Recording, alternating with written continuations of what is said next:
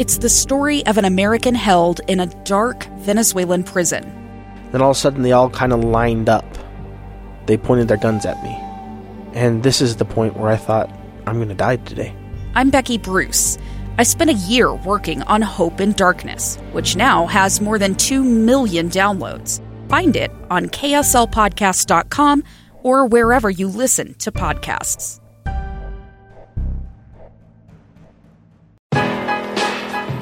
Welcome in to the It's Utah Podcast. Tom Hack alongside Steve Bartle. Check Steve out at sbartle247 on Twitter. Myself at Tom Can't Hack it. Utone.com for a seven day free trial if you're foolish enough not to have signed up already, or KSLSports.com. And of course, Nate Wade Subaru, our beloved friends at 1207 South Main Street in Salt Lake City. They are looking for cars, people. Look, I'm sure you've seen the ships that are kind of docked out there on the coast of California. Look, a lot of cars are on those things. And if you go to Nate Wade Subaru, if you go to any bloody dealership at this point, you'll notice that there just aren't that many cars there because like 90% of the cars that come in have already been bought. So they want to buy your used car. If you're driving a Subaru, whether you bought it from Nate Wade or not, doesn't matter. They want to buy it. You don't even have to repurchase when you're there. They, they, they seriously, they do not care. They just want to buy your car. If they, if they buy your car and you leave, great. If you buy your car and you buy another car, great. It doesn't matter. They just want to buy your car. Give them a call. Check them out. Nate Wade Subaru down there at 1207 South Main Street. We love them. You will too. So uh, check them out. Steve, my man, you, you got back from Palo Alto safe. Talk me through that trip, please. Wow, wait.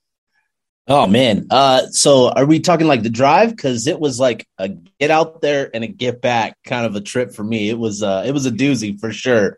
Um, but I I got out to Reno spent the night there and then uh, drove the rest of the way Friday morning to Palo Alto. That was a that drive was a lot longer than I remembered it the last time I made it, and uh, I'll probably never do it again. Although uh. the the driving the Mustang was, you know, that was that was nice. That was a nice little perk, and you know, I was cruising through. uh Oh, what's the uh, what's the pass there? Donner's Pass. I was cruising through that area pretty pretty well. So not bad. It wasn't a bad trip. Obviously, the game like it it would have been nice to a, attend a game that wasn't over within the first five ten minutes. Like, but other than that, like it was it was a good trip, man. Yeah, nice. Um, the game. So you know what? 20, 20 Stanford fans showed up. Stamp half a Stanford football team showed up, uh, and Utah. Yeah.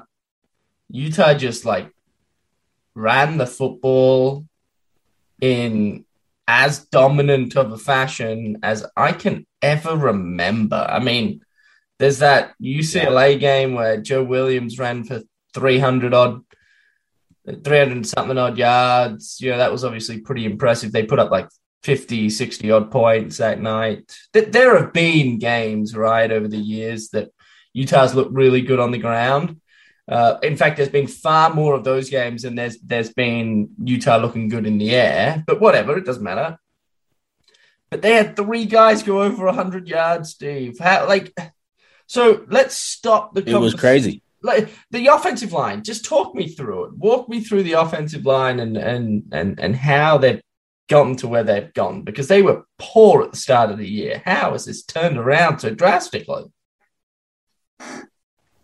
man, it's just a group that's you know finally gotten time to work together. Um, it's a group that's finally you know fully healthy uh, for the most part. Obviously, we're missing Keaton Bills, who's been a big contributor to the turnaround as well. But um, you know, a, a, big a big thing in all this has been um, just the the individual. I don't want to say growth because they've obviously grown, but just kind of like accepting where they how they were playing you know realizing how how poorly they were playing uh and just that individual commitment to to bring their best i i had the opportunity to talk to to bam talk to paul maile who's been great over these last two games uh, at center. Uh, and i also talked to Braeden daniels who was named the pac 12 offensive lineman of the week. Um and they all had kind of the same sentiment that they were, you know, they they just they realized that they weren't playing up to their full potential, and and I think they had had that kind of that moment in the mirror, you know, that um, where you're just kind of you're watching film and you're just like, man, like we aren't playing the way that we are capable of playing. We're we're we're not playing, you know, to our to our level how we thought we would. You know, these guys worked hard in the off season, you know, and that was that came from them, that came from coaches. Um, it was a group that worked really, really hard. And so I think, you know, for whatever reason, since Braeden Daniels moved out to right tackle, it's it's just been a group that's that's worked really well together. Uh, Braeden Daniels has been a, a great presence um, at that right tackle position. He's kind of shored up pass protection from that side, and it's allowed Utah to kind of, you know, um, instead of being split on where they have to help, you know, going back and forth between the left side and the right side. You know, Braeden Daniels has been really reliable, and it's allowed Utah just to kind of you know, provide help elsewhere. Um, and so he's been a big, big boost uh, and a big reason for this turnaround. But really, man, it's just the the the group has finally got to play together, and these like the game reps are so much more valuable than than any amount of practice time, right? Because you're learning how to react quicker against the unknown, and um, you know you can you can practice and you can rep things out in practices as much as you want but over you know over the course of the off season you can kind of get a kind of get used to how guys are going to play and you can kind of get used to you know and, and just kind of get complacent. It's not something that you know they set out to. It's just a natural thing when you see the same thing over and over and over. It you it's just a, it's just a a common thing that happens. And so those game reps are so valuable just because, like I said, you are learning how to process, how to react, how to play against what you don't know is coming. And it's it's uh, it's certainly been a, a process for this line. And you know, since that Washington State game, really since Cameron Rising um, entered the equation uh, in that San Diego State game, you know, it wasn't it wasn't great in that San Diego State game, but it's still you could see it improve um, since that moment uh, this season, it's it's been a group that's played really, really well together, and and you know now they've started to really generate some movement in the run game, and it's uh it, it that is a a a product of the chemistry and time together. Um, and it's it, it, was a lot of fun to watch on Friday night. It's um I it's nothing short of a miracle for me. Um, I mean, we spent 20 to 30 minutes not that long ago, maybe a month ago on this podcast, you know, where you were dissecting like how it's gotten so bad. I mean, like, go back to BYU. B- Utah could not stop the BYU blitz. They couldn't figure it out. And they right. just whatever they did, whatever BYU did, they ended up getting into the backfield, and it and it was a long, long night down there in Provo for the big boys up front for uh, for Utah, and and here we are, you know, a month and a half later, watching. Uh, you know, and Stanford's an okay football team, but you know, they didn't just do it against Stanford. They've, they've been doing it now for quite quite some time. They are blowing right. defensive linemen off the line of scrimmage. Like like they get yeah. like two to three, sometimes four yards of push. Uh, defensive linemen cannot get off their blocks. I mean, it's just like a, a massacre. It's um, it's very, very, very impressive. It's incredibly difficult to do.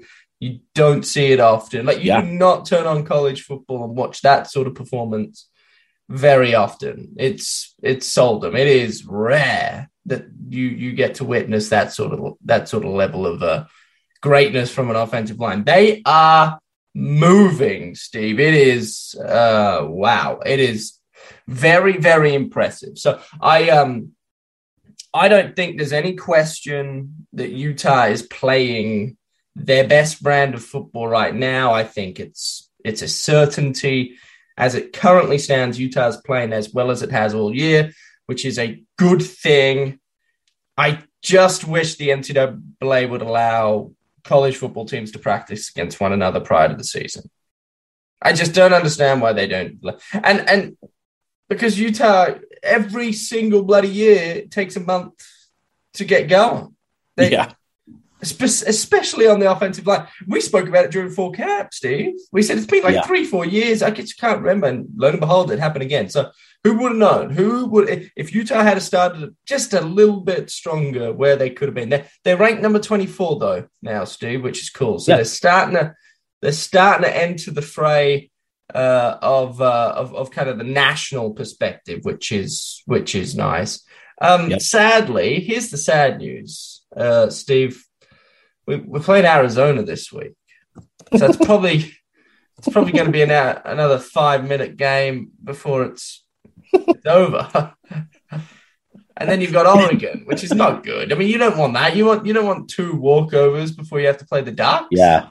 Yeah. No, it's it's tough, man. Like um I was watching this this uh Arizona team and it's like against Stanford there was, you know, some very clear things, you know, very defined things that they struggle with. That what they were doing in the run game where you know it was kind of that stretch zone play and and the running backs would just cut back um you know ag- against the grain um, that was something that that all three of those guys were doing, um, and that was something that you know if you go back and watch Stanford games, the the opponents all found success doing that um, in in a number of games.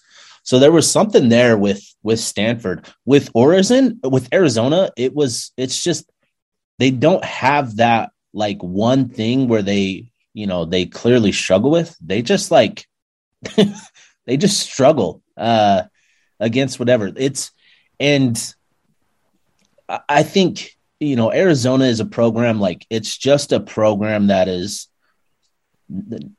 lacks in talent, right? Lacks in playmaking ability.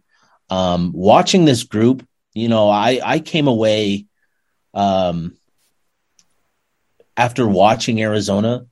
It's a group that like I feel is honestly like I feel it's a better team than than what we saw against uh, against Stanford on Friday night in terms of what I'm watching. Like it's a team that at least plays harder. Um, they just don't have the the the playmakers. The specifically at quarterback, you know, at offensive line, they don't have those guys um, to to uh, to capitalize on on the effort that they're playing with. Like it's a group that that plays hard. They they're just not that good. Um, and it's it's no disrespect to to Arizona. I'm not trying to be disrespectful of Arizona or anything like that. There's just a, a drop off in the the level of talent um, from most of the Pac-12 in Arizona, and it's a product of Kevin Sumlin. You know, just kind of cruising his way through his contract there at Arizona. He did not You mean do a great You mean job. um? You mean drinking his way through his contract? Oh, yeah, uh, yeah, absolutely. Um, and uh, and so you know, this is this is kind of the product that Jedd Fisch uh, has inherited. It's just a program that doesn't have a ton of talent in it, uh, but I, I do like the thing with this Arizona team. Like I said, it's a it's a team that's playing hard, and and you know they're they're fighting, they're battling.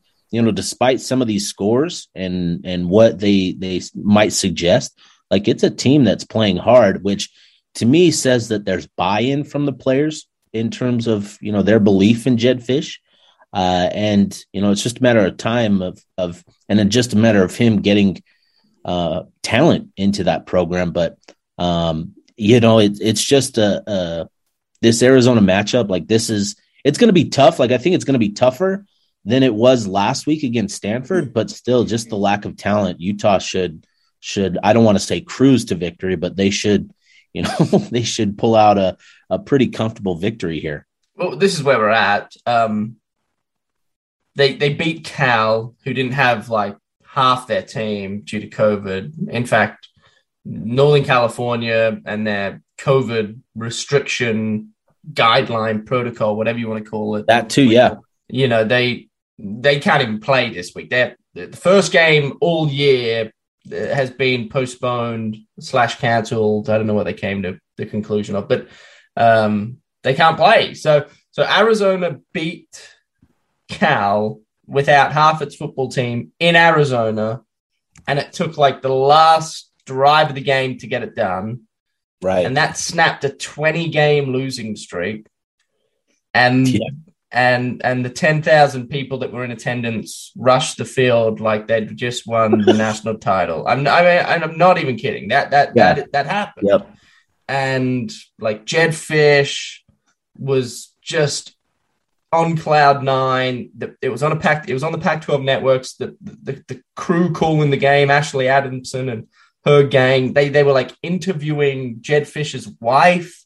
Like I'm serious. Like it was like they just won the national title. It was yeah, and Yeah. it was pretty cool because like they just snapped a 20 game losing streak. But that's where they're at. Big deal. Yeah, that's a big deal. That's where they're at. It's Yeah. like- like- so they're coming off a win. Who knows? Maybe that just completely revolutionized that entire program.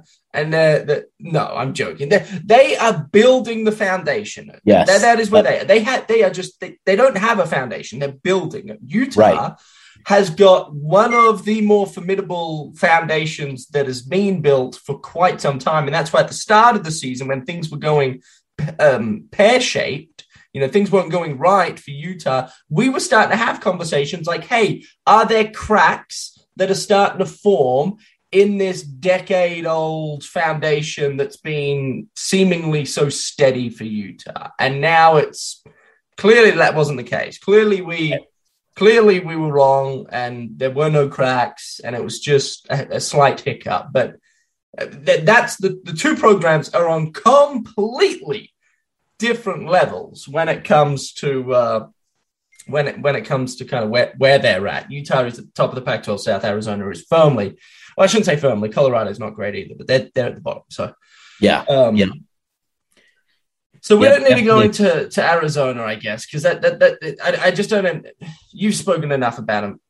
Tavion Thomas, we need to talk about Steve. We haven't even, uh, you know, we I moved to the conversation on so swiftly, and then I'm realizing Tavion Thomas is uh, an NFL back. Oh, yeah. uh, just another NFL back. Uh, Devin Lloyd is a first rounder. Uh, Utah plays Oregon in two weeks, and I had this conversation with my brother-in-law, and we were talking. I don't want to get too ahead of ourselves. We're coming to the end of the podcast, so, so just bear with us for a minute. But Utah doesn't need to beat the Ducks, but it would help. I have to imagine. Like there's so many weird ways to think about it because they're obviously going to play each other more than likely in Mhm. like a month's time at the Pac-12 championship game. Yeah. So like, does the does the does the winner of the game in two weeks do they go into the Pac-12 title game with their heads held high? You know, knowing that they can beat the other team. Like there are a lot of like psychological impact that will come out of the game in two weeks. Utah's playing Arizona this week. I forget who does Oregon play. I should They play that. Washington State, which Ah. you know, that's a that's a game where you know you look at it on paper and you're like, man, like Oregon should should dominate this one. But like honestly, like with everything that's gone on with Washington State, they're still playing like decently good football. Like they had a winning streak not too long ago. They they play a style where you know they can get hot, and so that's a game where you know it, it's it certainly is tougher than it seems on paper. I'm just under the impression that you don't want walkover games immediately prior to really big games. You need like a little bit. That's why there's there's this forever debate about play the playoffs or like. And, and I'm not talking about college football playoffs, but you know, in like certain leagues, like higher seeded teams will get like a first round playoff bye, right? And everyone's like, "Oh, that's great. We love playoff buys," but then they come out in the second round of the playoffs or whatever it is, and they they just it takes them a half to like get into the game. It's like, well, they've Yeah. take- they haven't played in two weeks. Maybe that's why. Maybe the playoff bye isn't all that it's made out to be. Maybe you do want to actually play like straight away and just hope that nobody gets injured. And it, there's like, you know, it's forever this conversation. So I'm intrigued to see how Utah handles Arizona. I have no doubt they're going to steamroll the Wildcats. But that game, I'm already looking ahead, and I know they're not, but I'm already looking ahead at that Oregon game, Steve, going, that's, that's, I mean, that's a potential college game day sort of game. Yeah. Yeah, no, absolutely. You know, with Utah entering the, the college football playoff ranking this week, um, you know, the a strong possibility at a big win tomorrow. Um, you know, it's it's certainly something where and you've got Oregon, a top top four team, um, top three team, uh, and you know, there's there's definitely reason to like.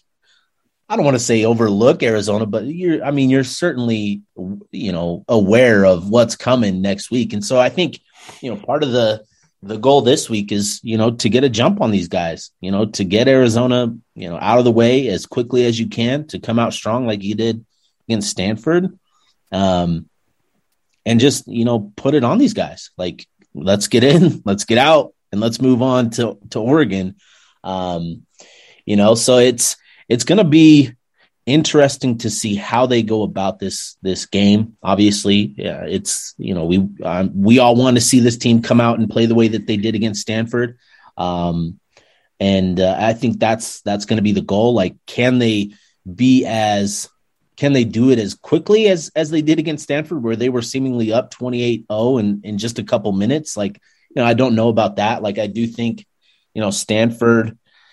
I'm not, man. I did not hear great things about Stanford in terms of the the culture within that program right now. But, um, you know, and and you could see it on the field where they just weren't playing with a lot of great effort. And I I don't see that with Arizona. Like they're gonna at least come and and come swinging. They're gonna put up a little bit of a fight.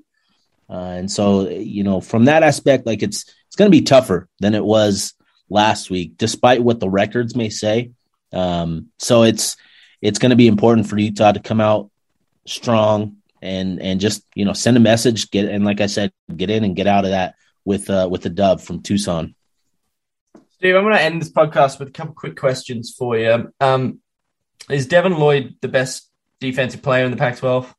Absolutely. Um, absolutely. Like obviously, there's going to be talk about Kayvon Thibodeaux and his um, production and his presence, you know, along that defensive line for Oregon. You know, Noah Sewell is another guy that uh, is is going to uh, get some talk. But man, for for my money and and what he's done, what he's been able to accomplish this season, um, you know, he's gone from relatively unknown. You know, a lot of people, you know, NFL talking NFL uh, and, and draft specifically. A lot of people like were were maybe aware of him, um, but I don't think anybody had him as a as a first round draft pick. And now you look and he's like top twenty five, top twenty. Like he's a, a, certified first round draft pick almost. So you know the way he's played, uh, and it's a product of his play this season. So you know, for me and my money, and I think a lot of people feel the same way you know, he's had a big impact. He's made game changing plays in a number of games this season. Uh, and just with his leadership style uh, and, and everything that he brings to the table, uh, you know, as a player and as a person, like he's, he's the defensive player in my eyes. And then Tavion Thomas, where, where does he rank in the running back field um, in the, in the conference? Oh man, in terms of touchdowns, like I think he's tops in touchdowns, which is well, it's crazy. To, he's going to be like the most effective running back, right? But, oh yeah, like is, is, is he is he in the conversation like realistically? Because because he had a slow start to the year. It's only been the last month where you've really seen kind of what his capability is. Is is he now at a point though? You know, because we already we already have this is the last away game Utah's going to play, and then they've got two home games to close it out before the the champ the the Pac-12 championship game. But is he is he does he deserve to be in the conversation of the best running back in the conference? I think so. Like I do think that there are guys like BJ Baylor up at Oregon State. Like he's going to get a lot of talk. Uh, yeah. Uh, he leads the conference in in yards. Travis Dye at Oregon. He's gonna he's gonna receive a lot of recognition as well. Um, but man, in terms of what he's been able to do, especially over this, because he wasn't playing really until the USC game, right? Like I think he played one snap against Washington State. Um, so that was what game four. Uh, and you know, since then, I think he's played in in what five games. uh, and he's got 14 touchdowns, 742 yards. He's averaging six yards a pop, um, 82 yards a game. And so you factor in that Washington State game where he got a carry, uh, and then you know the the BYU game where he got a couple carries, and it's like, you know, if you really look at what he's done in the games where he's played a lot of snaps, um, man, it's it's incredible what he's been able to do. Um, eight touchdowns over the last two games, like just remarkable. He's certainly sprinting towards the finish line. Um, and and finishing stronger than a lot of these guys. I still think there's work to do for him um, to kind of overtake the best running back in, in the conference. Like like I said, like I do think BJ Baylor, Baylor is probably still holding on to that title. Although, you know, his his grasp on it certainly isn't as strong as it was two weeks ago. That's for sure. Yeah, no, I, I agree. I, I I love I love me some BJ Baylor. I think he is uh, a force to be reckoned with. And yeah, he, he he's just I don't know. He just comes across like I love Tavion Thomas. I think he is like he's a rare species. Don't get me wrong. The guy is six foot whatever, two hundred and thirty, yeah. and can move. Like you do not find many of those. They are rare creatures, and Utah's very fortunate that. uh that they have that they have Tavion Thomas, and Tavion Thomas is very fortunate that he has Utah. It's uh, it's a mutual love, I'm sure. But either way, I um, I think BJ Baylor is really cool. I think he's physical, strong, powerful. He can catch the football out of the backfield. He's agile. I, yeah. I think he reminds me a lot of you know Devon um, uh, Booker, not Devon Devontae Booker, yeah, Devontae Booker. Sorry, yeah, I forgot his first name there. Um, I don't know. So yeah. anyway, yeah. I think I think it's pretty cool to see kind of where Utah's at. I will say this, Stephen. This is where I want to end the podcast. You mentioned this earlier. Um, the the power of like the like a leader, I, I think needs to be reiterated like ad nauseum at, at, at the moment because and, and and and I think I've been overly critical of say Kyle Whittingham at times or like certain leadership styles.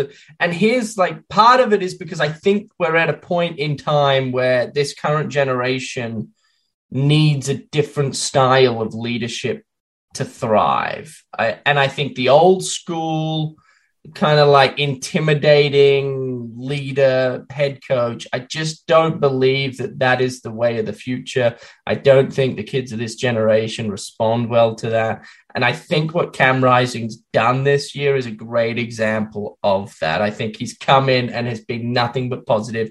He was nothing but positive when he wasn't playing. He was constantly trying to get the boys going on the sideline, even as a backup for crying out loud after winning the job last year and only getting half a quarter before shredding his shoulder up. So I, I, and, and, and, and look what's happened. It's like, yeah. it, it, there's, it's no coincidence that this has been a result of positive energy from their leader at the quarterback position in Cam Rising. Literally, the offensive line looks night and day different. Tavion Thomas has no more fumbling issues and is carving up defenses. Cam's throwing the football. Solomon Enis is th- catching the ball more than he ever has. I mean, it's just Britton Covey's obviously heavy featured. Brant Kuithe. I mean, like it, it, this is, and now the, the defense is starting to you know come into play and, and really hold its own, led by Devin Lloyd. I just believe that people need to understand the power of positive energy. And what Cam's been able to accomplish is nothing short of amazing. I think Kyle Whittingham, yeah. to be perfectly frank, I think Kyle Whittingham has learned a lot from what Cam has has accomplished this year. I was watching the game against Stanford, Steve, and I don't know if you saw. You were obviously in the in the press box, but I was watching it from the comfort of my my couch. Kyle Whittingham was shown on the television to walk over. He walked over to Cam towards the end of the game and they had a conversation and both of them left laughing and smiling. And that what? wouldn't have, yeah, that wouldn't have happened. Like a, like a, year or so ago, I'm telling you, that's not who Kyle Whittingham is. When he's in game mode, he is like dialed in, and he actually like went over to Cam, laughed about something. I think it was because uh, Ja'Quinden Jackson just went into the game and they were probably talking about how they were going to call the plays. I don't know, but whatever. And, and, I'm just like, that's a different Kyle Whittingham. Yeah. And it all comes back to one person for me. It's Cam Rising because he is the one that completely revolutionized this season and um, and turned it on its head. So I think that's really cool. Yeah. I, I think Utah's in a really good place. Um, and I'll, I'll also go back and say, like, when, when I thought things weren't going well at Utah, like, part of the reason why I wasn't overly optimistic is because I just don't know if Kyle Whittingham has what it what what it takes in him.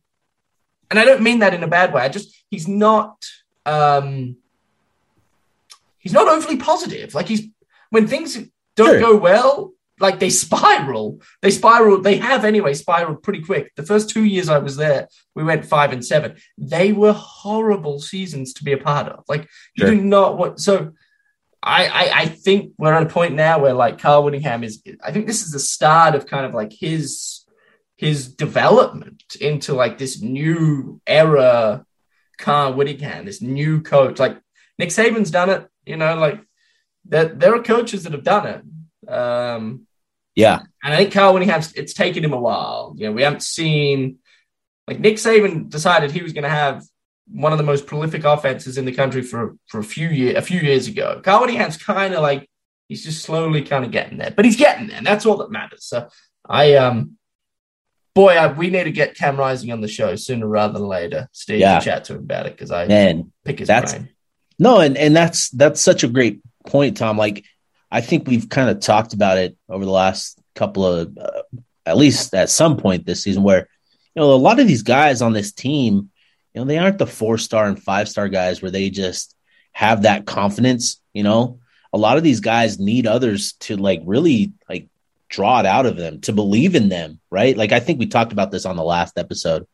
But I like that's what Cam has brought. He's brought that belief in others, uh, and he's drawn out you know a lot of confidence in guys. Where you know a guy like Devaughn Vele, you know he's making plays, and and just the offensive line, as you mentioned, Tom. Like it's been such a, a fascinating turnaround, and I, I do think I'm with you, Tom, fully fully on board with that. That Cameron Rising deserves a ton of credit, if not all the like. Obviously, it's not all the credit but a ton of of credit for this turnaround with this team. His leadership has been incredible, and I remember that San Diego State game. I was really impressed with things that I saw before he entered the game. I, I think I made a note of it that you know he was he was searching guys out and and looking for them on the sideline to cheer them up and to to cheer them on, and then coming in and out of you know halftime he was running to the locker room, running to the sideline, coming out of the locker room, like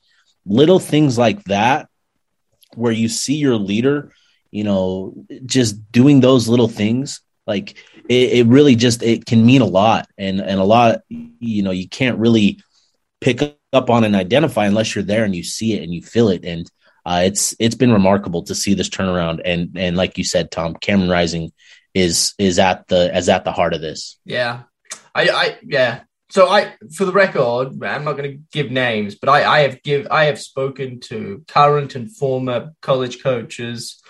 I had a conversation with with a local high school coach the other the other week um, for like for like a pretty long time about this exact issue and how athletes today are just so vastly different than even athletes were a decade ago. It's just we and so I, it's not just me that, that thinks we're entering this new this new era of athletes. I've spoken to enough people at this point where I, I believe that there are a lot of people out there uh, that are in credible and coaching situations that also feel the same. So um, so I just I, I just love I love I just love what I'm seeing from Utah. I really do. I think Kyle Whittingham's kind of on this new trajectory and there's just some, there's just something about this year, Steve. I'm not going to say yeah. it, but you know, because I'm not going to jinx the season. But I think you know where I'm going. That just, it just something feels different about this year, and so uh,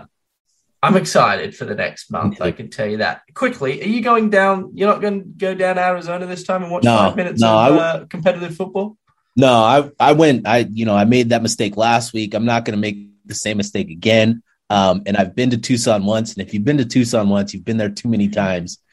So I uh, and and the last time we were there, we went to this restaurant together uh, in 2019, and apparently that restaurant is closed now Um, and so Oh, you know, that's that was just- and so I was just, you know, I was looking forward to that. To make, you know, if I was going to make that trip, I've got you know, parent, uh, my uh, my in laws. They live, they have a second home down there in Scottsdale, so it would have been like easy. But I was like, nah, I'm not making that trip. Not this week. No way. Steve, I completely brain farted. That's that would have been maybe that would have been maybe the first the first time you and I had spent like significant time Yeah. with one another. I reckon. Yeah, no, it, it definitely was. It was a it was a fun night. It was good food. Uh, like a great setting. That restaurant. Uh, it's sad that it closed down because it was such a unique place. Yeah, it was Um, great food. Yeah, yeah, and uh, but yeah, that was our our first time really, you know, hanging out and spending a lot of time together. It was a it was a fun night for sure. Yeah, no, that was um that was a good time. Hey, something we didn't get to is uh is that Utah's now bowl eligible. Hip hip hooray! They're six, they're six and three, so good on them. Congratulations. Tomorrow's game is uh is a noon kickoff. Believe it or not, uh, down there at Arizona Stadium in Tucson, you'll be able to watch the game on the Pac-12 networks. Is uh is the TV broadcast um, platform that you'll be able to catch it on. So 12 o'clock, 12 noon on the Yep. Pac 12 network, Utah taking on Arizona down there in the desert. Steve, as always, it is a pleasure to chat to uh, chat to you about Utah football.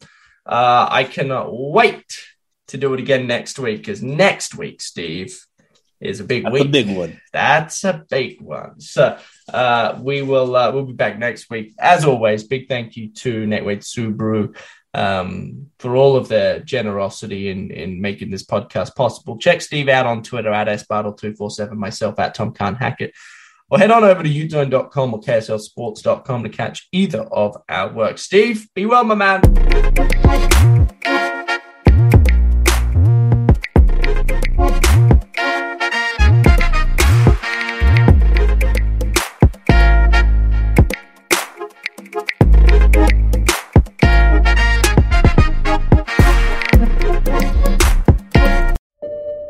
I'm Dave Cawley, investigative journalist and host of the podcast Cold.